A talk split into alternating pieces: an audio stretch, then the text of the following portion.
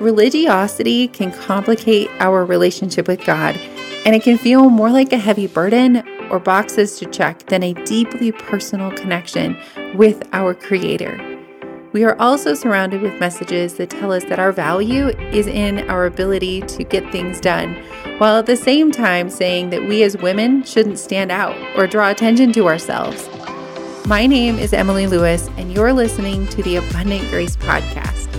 For 26 years of my life, I felt like it was my responsibility to keep God happy by doing all the things.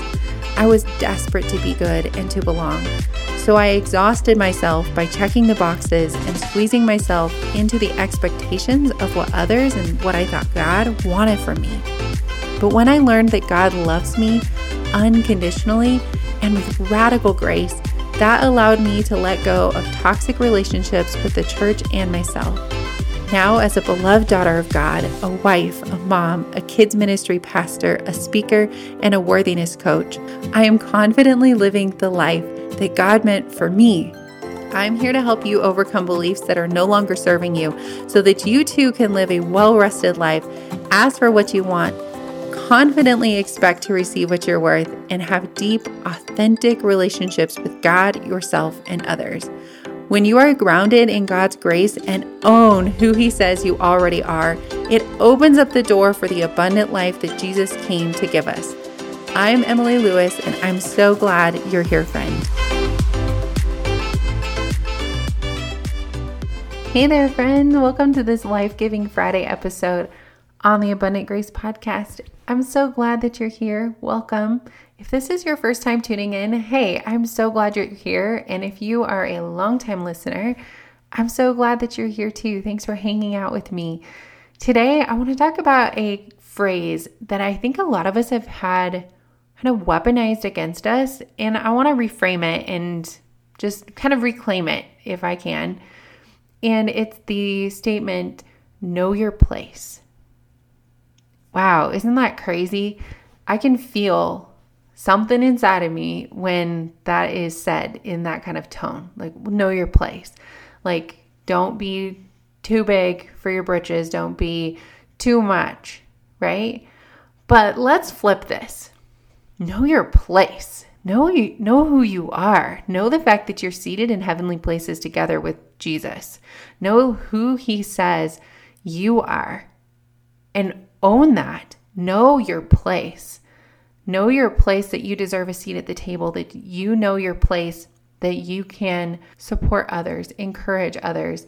Know that you don't have to be rattled by what other people say, what situations seem to be saying, or what circumstances seem to dictate. Like, know your place.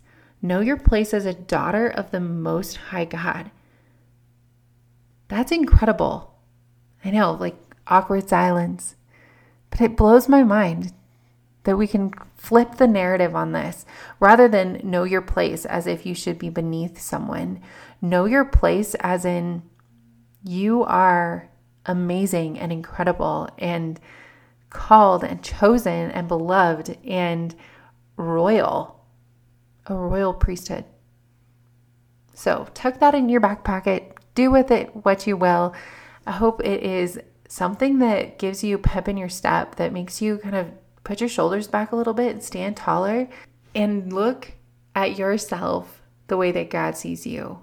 And then you can look at others the way that He sees them too. And we can know their place and their importance in this world as also created in the image of God.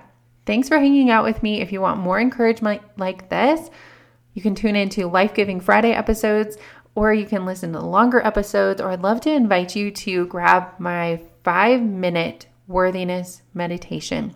Go to yourrelationshipwithgod.com forward slash meditation, and I'll send that right over to you so you can just listen to the truth, the life giving truth of God being spoken over you. Again, that's yourrelationshipwithgod.com forward slash meditation. Have a great rest of your day, friend.